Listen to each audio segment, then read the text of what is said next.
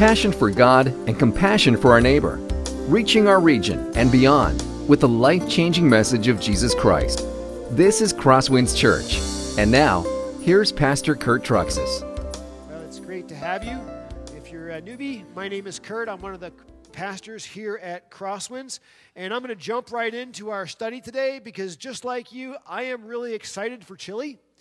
And so the sooner we get to chili, the better. Uh, except the deal is, we really need to feed our spirits through Jesus Christ before we feed our mouths with chili. So we're going to do that this morning.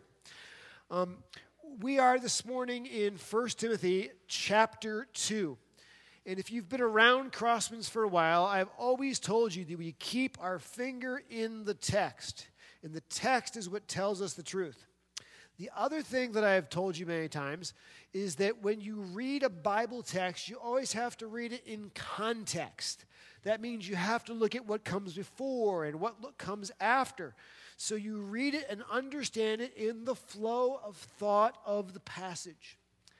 And as we get into 1 Timothy chapter 2, it is very important for us to understand this passage in light of what comes before it and what comes after it. Otherwise, you could quickly misinterpret this and make a complete mess of it.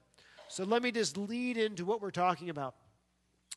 We know that the book of 1 Timothy is a letter written to a young man named Timothy by the apostle Paul.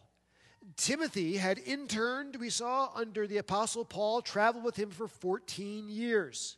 So he was sort of like a photocopy of Paul and his theology and truth about Jesus Christ. Now, Timothy is uh, pastoring this church of Ephesus. The church at Ephesus, by the way, is a huge church, it's a mega church of thousands of people. But this church has some problems. Timothy has his hands full there are some of the elders in the church who are straying away from Jesus. I affectionately called them the Elders Gone Wild group.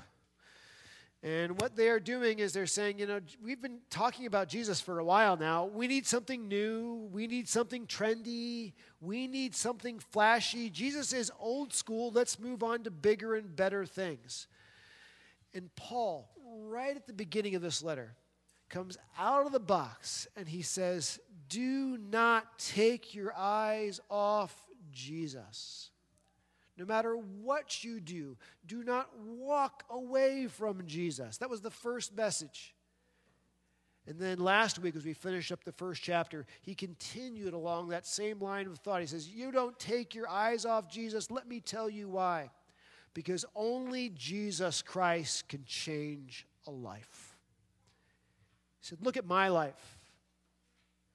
I went from the, one, of the worst, one of the worst persecutors of the church to being an apostle of the church. My life changed because I met Jesus. Jesus changed me, and he can change you too.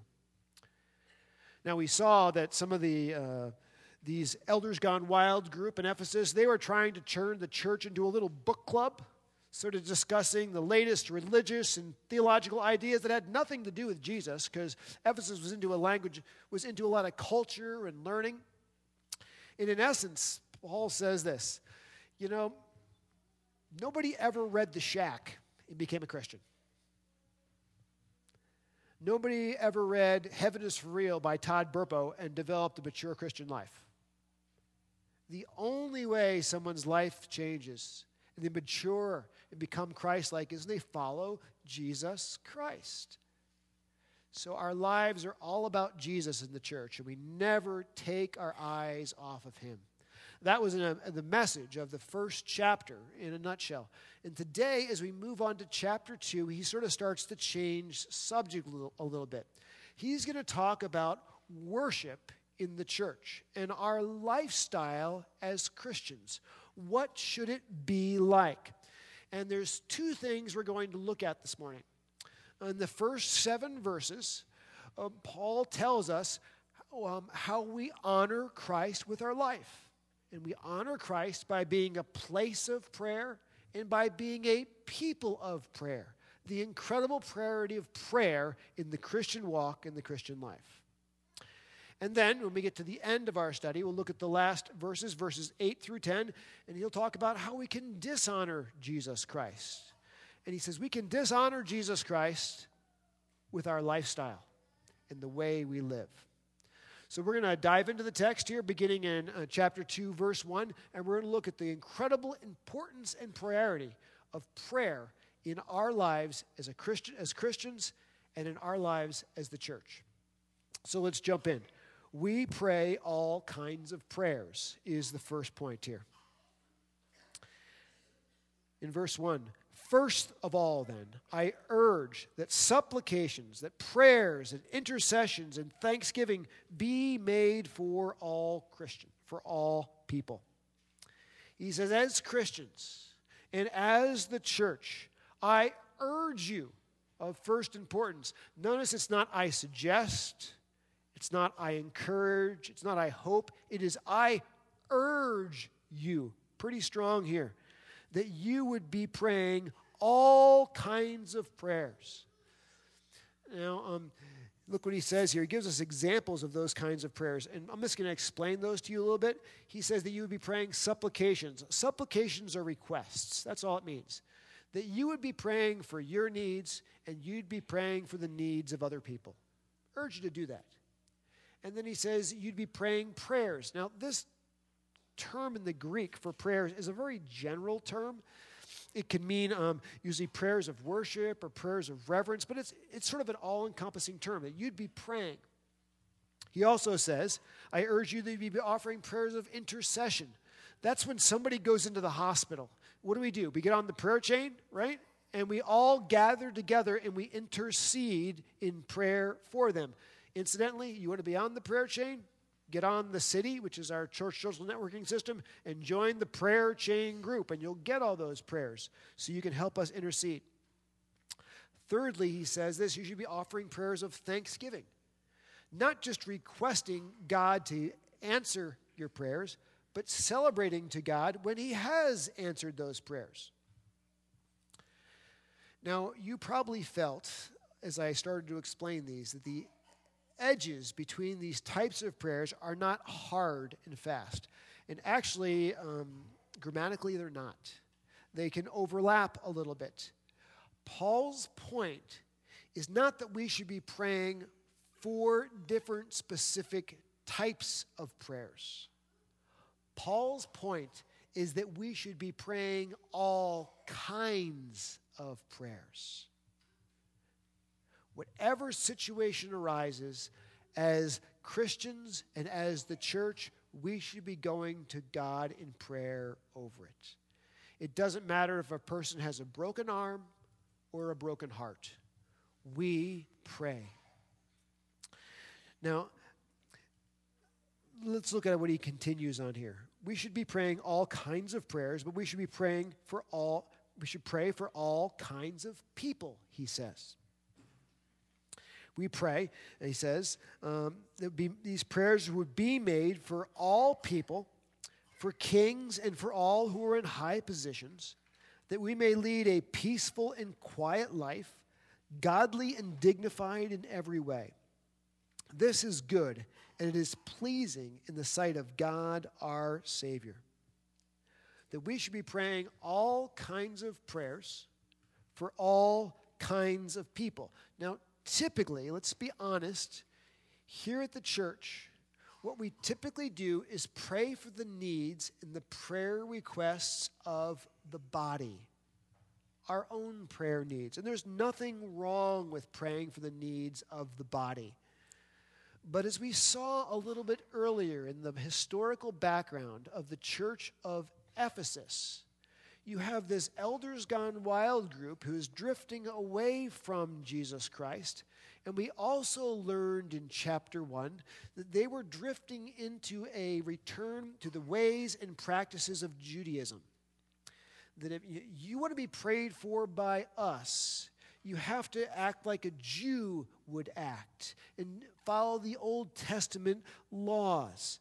And so, what you have is a bunch of these people who are now just developing into an inner circle, smaller, close knit group.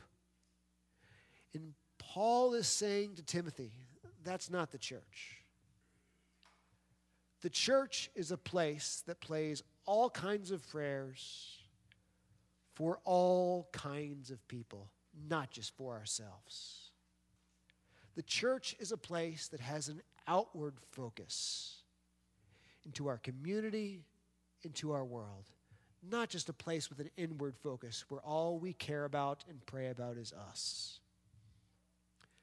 In fact, he tries to illustrate the nature of this outward focus and how far reaching our outward focus is by saying here that we should be praying as far away as kings and for those who are in positions of authority so that we would live peaceful and quiet lives. Now, um, what often happens here is sometimes we get to misunderstand this a little bit.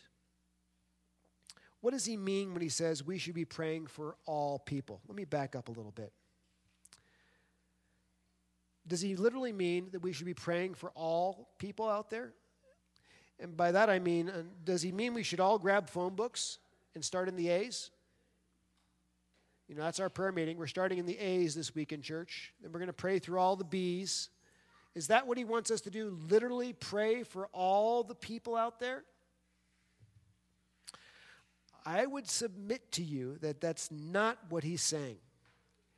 He is telling us to pray for all kinds of people, not literally all people. And the reason I say he's telling us to pray for all kinds of people is he gives us an example, which I just started to talk about a moment ago, by praying for those who are far away from us as kings and those who are in authority. Now, um, some of you will say, well, this is a good idea. You're right we should be praying for those who are in authority around us. Look at our president. Boy, we should be praying for him, I'll tell you. I'm going to pray that a meteor would hit him. Others are like, oh, you know, I'm going to pray that he should get impeached. Could you believe this? He wants to build a wall between the U.S. and Mexico. How inhospitable. And now he wants to do this vetting of people coming in from other countries. Boy, we should really pray for him. And we like to pray prayers of saying, I, I hope our leaders get kicked out of office. But is that the kind of prayers that we are told to pray as Christians? No.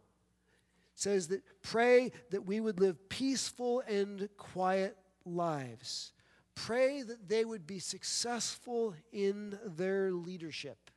Pray that they would make good decisions and wise decisions for the country that they are over. And some of you say, well, the reason that Paul is saying that is because they had much better leaders than we do.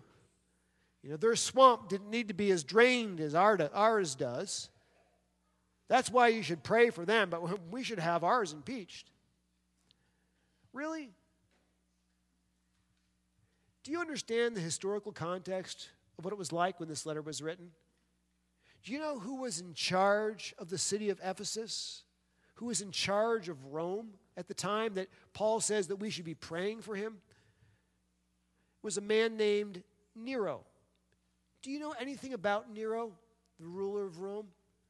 Not a nice guy. In fact, there's a lot of things he liked to do to our forefathers as believers. He loved to take Christians and throw them into the public arena and then throw wild animals out that would eat them alive and dismember them. That, that's how he treated Christians. The other thing he would do with Christians, he'd take them and have them quartered, which means you take four horses and tie ropes to people's hands and their feet tie the ropes to the horses, whip them, and send them in four different directions. And a person's arms and legs would be pulled off. Nothing but a head and a torso. That's the way he treated Christians. What does Paul say? We pray for him. We pray that he would rule rightly, rightly and make good choices and wise choices. You know what else Nero did to our forefathers?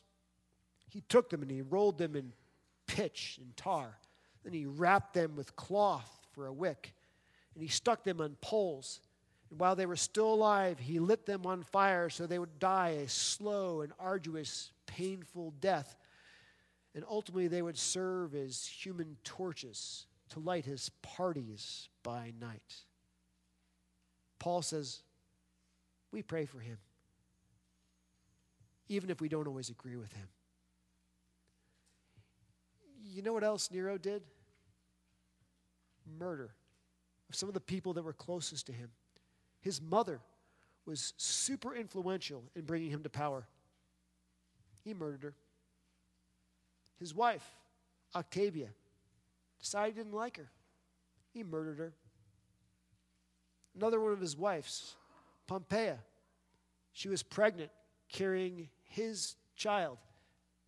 Decided he didn't like her one day.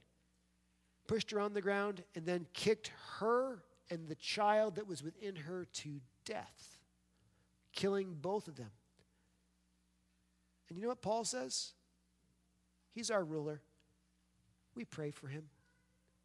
We pray that he would rule wisely. We pray that he would rule rightly. rightly. Here's my point to you. You may or you may not like Donald Trump, but I have to tell you something. We are commanded by God not to be the primary protesters against him, but to be the primary prayer warriors for him. We are to pray that he would rule wisely, that he would rule justly. And if you think he's really bad, you ain't seen nothing until you see what Paul says when it comes to praying for Nero. And that's what we're to do. In fact, look what the scriptures say. Scriptures say this Romans 13, verse 1. Let every person be subject to the governing authorities, for there is no authority except from God, and those that exist have been instituted by God. The reason that Donald Trump is in the White House is not because there's a problem with our political system where the electoral vote and the popular vote can be different, and he was unfairly put there. The reason he is in the White House is because God put him there right now.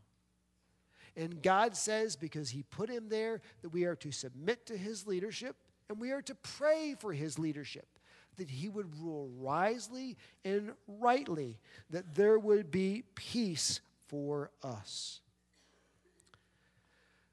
So, what Paul is saying to Timothy here, the church is to be a place of prayer.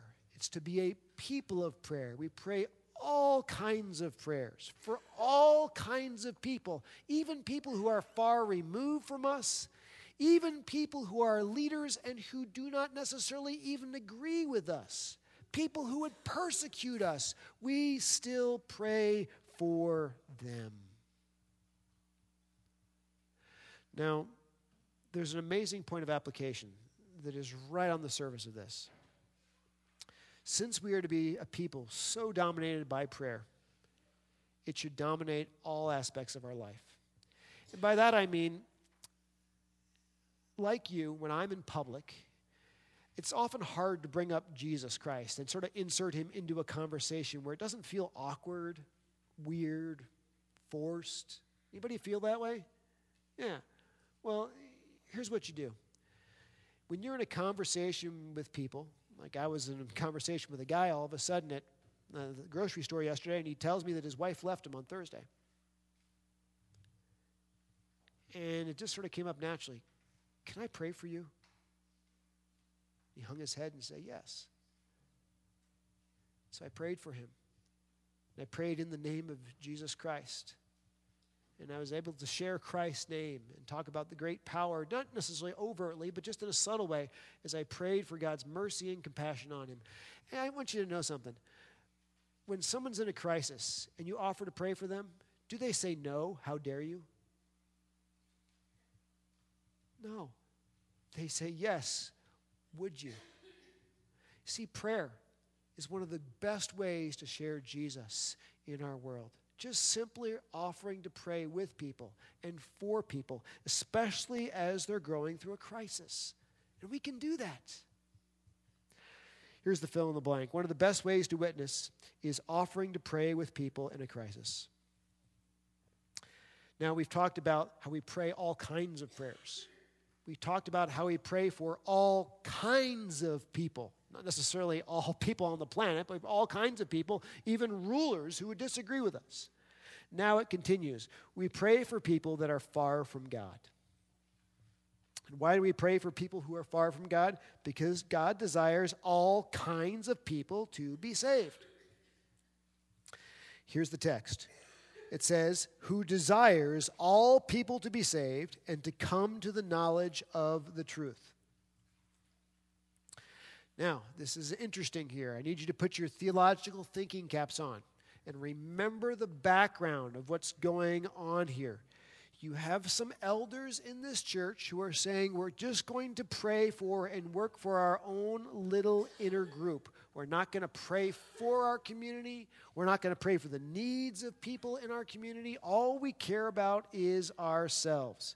But Paul says we pray for all kinds of prayers for all kinds of people because God has a big heart and God has a big house. And here is the theological knot we find ourselves on.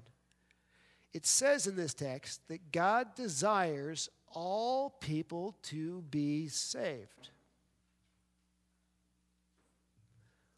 Well, if God desires all people to be saved, why are not all people saved?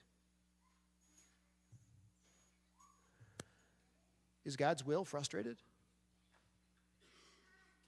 Can he not achieve his purpose? And maybe even more perplexing is this. First Timothy is not Paul's only letter to the church in Ephesus. Earlier in his ministry, he wrote another letter to the church of Ephesus called the letter to the Ephesians. And in the very beginning of the letter to the Ephesians, he specifically says that not every single person will be saved. And in fact, it was not even God's plan that every single human being on the planet would be saved. Look what it says in Ephesians chapter 1, 4 through 5. Even as he chose us in him before the foundation of the world, that we should be holy and blameless before him. In love, he predestined us for adoption to himself as sons through Jesus Christ according to the purpose of his will. So all of a sudden in 1 Timothy chapter 2, God desires all people to be saved. But in Ephesians chapter 1, same church, earlier letter, only those whom he has predestined in eternity past will be saved. How do we put these together? the key thing to understand in 1 Timothy chapter 2 is the use of the word all. Earlier we saw that we are to pray for all people doesn't mean we are to pray for a dictionary or a phone book. It meant we are to pray for all kinds of people, even rulers who are different from us. And in this context, the word all means the exact same thing. God desires that all kinds of people are saved, not just a little certain inner group like these elders gone wild want it to be, these Jewish types of people. Now, to illustrate this, that God's plan has always been that all kinds of people would be saved from all kinds of backgrounds, but not necessarily that every single person on the planet will be saved. Let me simply turn you to Revelations chapter 5, which talks about what it is like when Jesus Christ is on his throne and what is surrounding him. It says, And they sang a new song, saying, Worthy are you to take the scroll and to open its seals, for you were slain, and by your blood you ransomed people for God from every tribe and language and people and nation. And you've made them a kingdom and priests to our God, and they shall reign on earth. It says that Jesus has ransomed all kinds of people, but not all people on the earth. Paul's point is we have a very big God with a very big heart who plans to have a very big house. And everyone in the church should not look identical because he wants us to reach all kinds of people with the good news, especially those who are different from us. Now, here's another direct point of application. The church of Ephesus had become extremely ingrown, just praying for themselves, just caring about each other. They did not care about their community, they did not pray for their community and the needs in the community around them.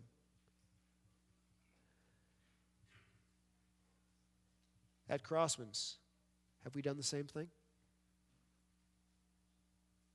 Have we become a church who focuses almost exclusively just on us? All we pray about are the needs of our church family. Now, not that that's wrong, those are important things to pray for. But do we have a big heart? Like we have a big God? Do we pray for the needs in our community? The needs of our nation? Do we pray for the salvation of people in our community? Do we pray that God would uh, bring us to people who are very different from us so we can tell them about Jesus? I will admit, mm, and I want to take some fault on this, that as your pastor, I've always focused on trying to keep our finger in the text. That's the right thing to do. But I haven't necessarily encouraged you to be a praying people as much as I should. I've always focused on how to run the church well in honoring to Jesus, but I haven't necessarily focused on trying to have us have our eyes out into our community, into our world. And that's something I've got to work on and change. The text rebukes us. That's what the text does. It does that for me, it does that for you. And that's what we need to be. So, the idea is that God wants all kinds of people saved. And then he continues, and he says this By the way, there is only one way to be saved. Only one way. And all of a sudden, he jumps into this. There is one God, and there is one mediator between God and man, the man Christ Jesus, who gave himself as a ransom for all which is the testimony given at the proper time. For this I was appointed a preacher and an apostle, and I'm telling the truth, I'm not lying, a teacher of the Gentiles in faith and truth. Now, if you are under 30 years old, you need to listen very closely right about now. Because you live in a postmodern culture. And what Paul is addressing is postmodernism that was actually happening in the city of Ephesus. You need to understand the historical background. We learned this the first week that Ephesus is a, is a port city, and ships from all around the world docked at Ephesus to bring their cargo and bring it into Asia. And people as far away as the Orient would come through Asia and go through this, the port city of Ephesus to leave and to ship so, what we find is that in the city of Ephesus, it's not just the temple of Artemis that dominates the landscape and the culture, but you find, archaeologists tell us, in the city of Ephesus, temples to gods from around the world. Gods that are worshiped in Egypt, temples to them are found in the city of Ephesus. Gods that are worshiped as far away as China are found in the city of Ephesus because everybody has their way to God available to them in this one commercial port city where people from around the world are traversing through. That's postmodernism. You know, everybody worships God just a little different way. Today we say you worship God, you could be a, a Buddhist, you could be a Hindu, you could be a Muslim, or you could just follow Oprah or you could follow Jesus. It's all relatively the same. That's postmodernism. That's what they were going through. But Paul is adamant. There is only one God, and there's only one Redeemer, Jesus Christ. It's very clear to him. Now, the question then becomes since we're to pray with all people, because there's only one God, so we can introduce them to Jesus, what are all these other people worshiping? There must be some kind of spiritual entity or power, or none of this would have persisted. And the scriptures answer that question. It says this in 1 Corinthians 10:20. No, I imply that what pagans sacrifice they offer to demons and not to God. I do not want you to be participants with demons. Is there a spiritual power and reality behind Hinduism and Buddhism? Yes. It is a demonic power. Scriptures tell us that. Is there spiritual power behind Islam? Yes. Allah is a very powerful, dark, and wicked demon. Not my opinion. Just put your finger in the text. It's right there. Now, this is very important that we understand that there's only one way to God. I'm going to skip a little bit of stuff here. Oh, I'll give it to you anyway.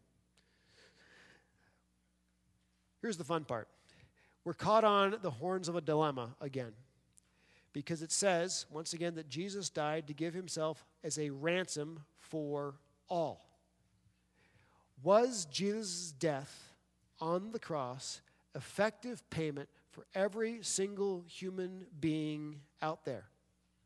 Are all saved by what Jesus has done by dying on the cross?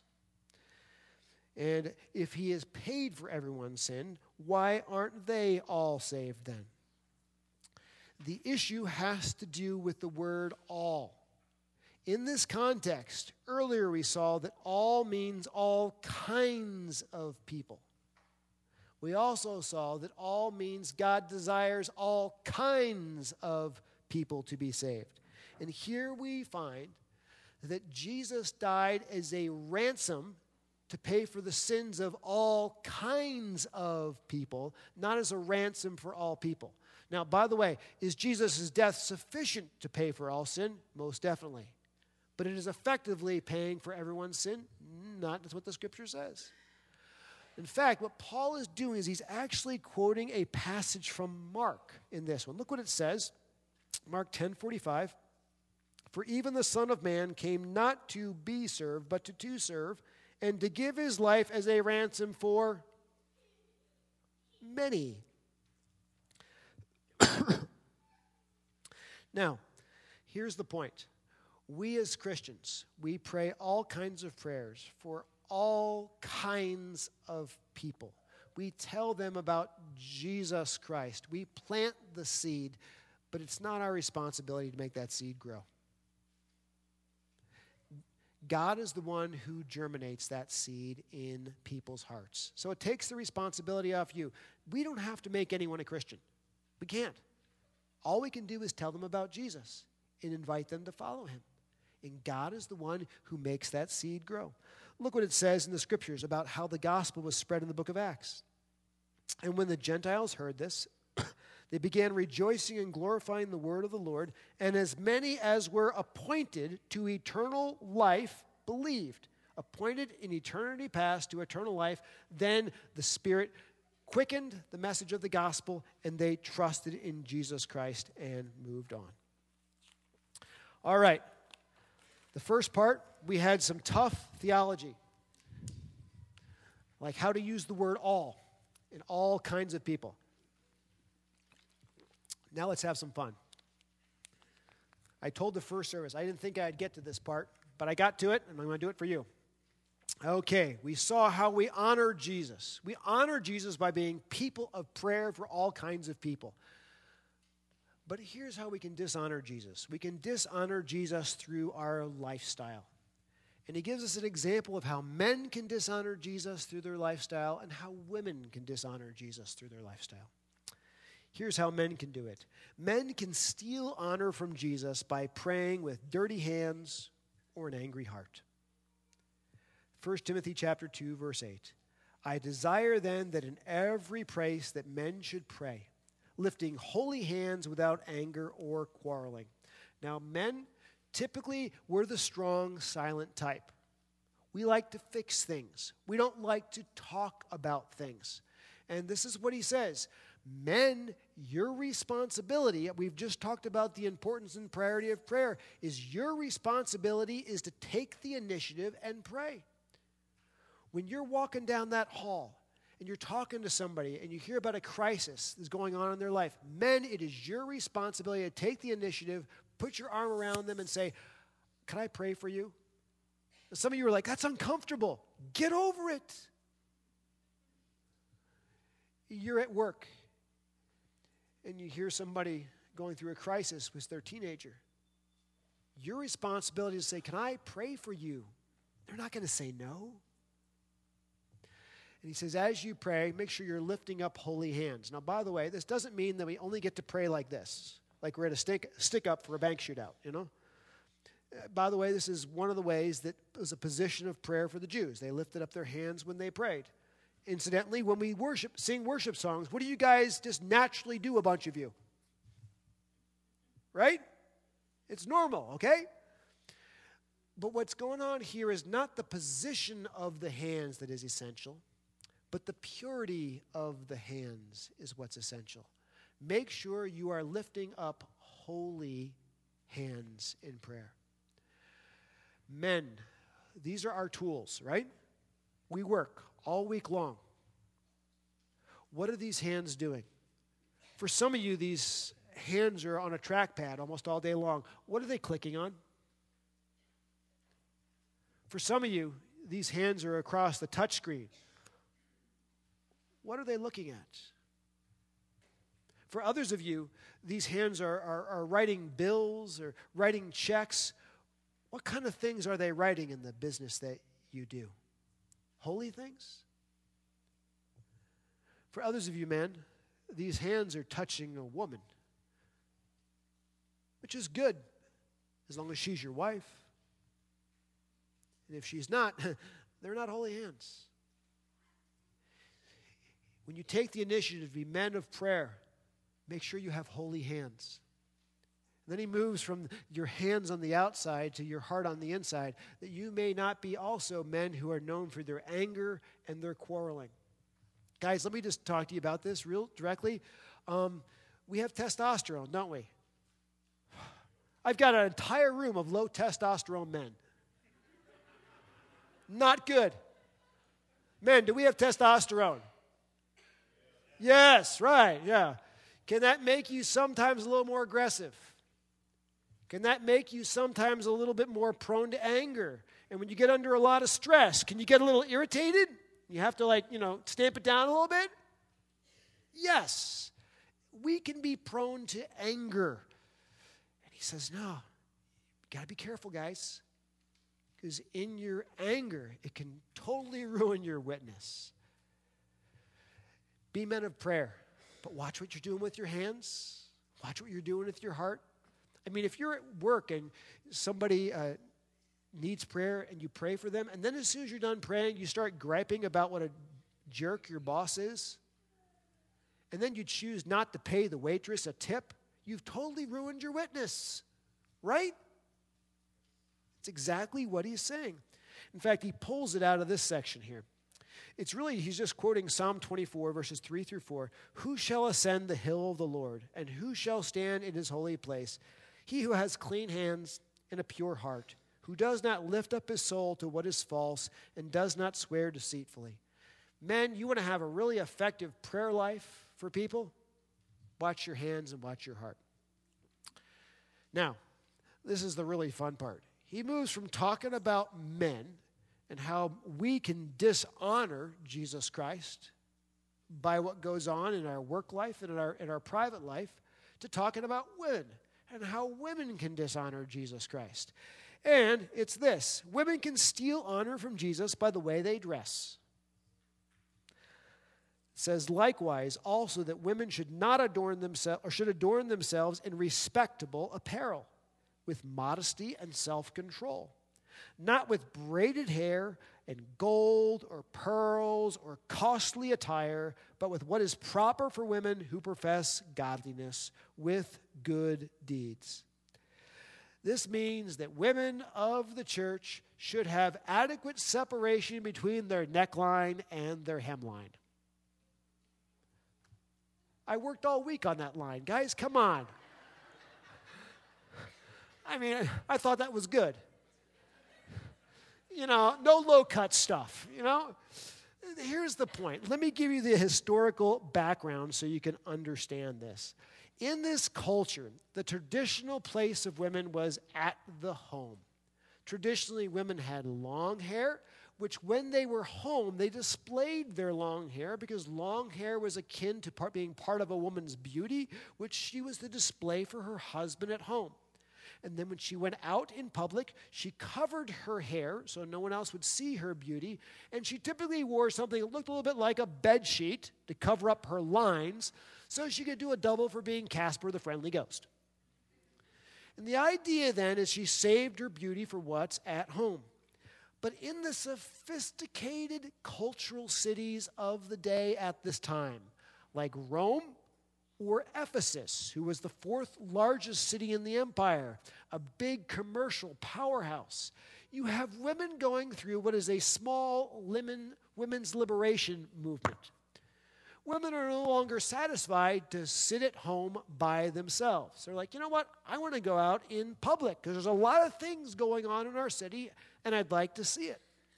And women are saying, you know, I really don't want to cover my hair. I'd like to have my hair out in public. And uh, let me tell you, remember, Ephesus is a city of sailors. Do you think the men like this? Yep is right. Do you think the women like the newfound attention? Yep. Yeah, they're really liking the attention they're getting. And so, what is going on at this time is not only are women letting their hair out, their long hair flow freely, but they're really getting into styling their hair. See, ladies, nothing is new under the sun. You style your hair now, and they styled their hair then. Except the difference is you have electricity and a curling iron. They didn't. We're talking hot rocks. In fact, the rich women would sometimes take four maids to get their hair done. It would take a lot of time in the day. But of course, if you're going to show your hair and you're going to curl your hair, you want to do it right. Historically, what they were even doing was braiding, braiding gold strands of gold into their hair. They're braiding jewelry and pearls into their hair with a sophisticated, incredibly gorgeous hairstyle, which the men loved and the women liked the attention. Not only that, but historically, we have at this time the invention of uh, dresses. Now, of course, they've had clothing before, but it's this long, sort of hide all the curves clothing. But dresses at this time are not hide all the curves. They are, you know, they are form fitting. This is pre spandex, okay? Pre lycra. So it takes a lot of time and detail for seamstresses to make these kind of dresses. But what they look like is the same kind of dresses you would see at the Oscars on the red carpet. Fancy, deeply cut, showing a little leg, you know what I mean? They're looking good, they're nice hairstyles, and they're walking around town. And then people are like, wow, this is really good. And you know, ladies, you know how this is. When the, the fashion trends start this way, everybody is under pressure to act this way and to dress this way. You need to understand these dresses, by the way, are expensive too. Historically, we know that a dress like this because they were handmade, would have to cost around the average of 7,000 hours of labor, the, the, the salary of a 7,000 hours of a day laborer. That means that if you worked at Jimmy John's for three and a half years, you would finally save enough money to buy one dress. But of course, the ladies are going, trust me, it's worth every bit of it because you ought to see the way the men look at me. And so what happens is you have these ladies who are under a lot of cultural pressure, wearing tightly cut dresses, fancy hairstyles, and hey, when you're going to church, you want to dress your best, right? They walk into the church And I got to tell you something. Do you think any of the men in the church are now thinking about Jesus? The men are thinking, how can I not lust right now? The women are saying, I could kill her. Because, ladies, you know. You know what's going on, right? Now, here's the point by dressing this way, they're taking honor from Jesus Christ in his house. Because when you come to church, the focus should be on Jesus Christ, not on you, ladies. Now, this doesn't mean that all Christian ladies have to have a bedhead as a hairdo. It doesn't mean that you can't dress nicely, you can't dress appropriately. But when you're dressing seductively or in a way that is calling all the attention to yourself instead of Jesus Christ, you've crossed the line. You've gone too far. You're stealing honor from Jesus. It's meant to go to him and not to go to you. So, how do we bring honor to Jesus? We become men and women of prayer. All kinds of prayer for all kinds of people, not just people that are like us, but people in our community and the needs of our community, even people that are way beyond us and far from us, like our rulers and leaders. Because there's only one way to know God, and that's through Jesus Christ. And by praying for people like that, we introduce them to Him. But we can also take honor from Jesus. Men, we take honor from Jesus when what we do with our hands during the week isn't holy, and what we do with our hearts is angry. And women, take honor from Jesus by the way you dress. When people end up looking at you instead of Jesus when you're in his house. Let's pray. Heavenly Father, we just want to be men and women who give honor to your Son, Jesus Christ, above all things. We don't want to take that honor away from him. And Father, I especially pray that you would forgive us as a church for maybe not focusing enough on prayer and not focusing enough on prayer for people who are lost and prayer for people who are beyond us, when that is clearly the message of this text that we would be an outward focused church, not an inward focused church. Because we want to bring more honor to you. We ask this in Christ's name. Amen. This has been a presentation of Crosswinds Church. More of Pastor Kurt's sermons can be found online at crosswinds.tv. Thanks for being with us, and may God continue to enrich your life.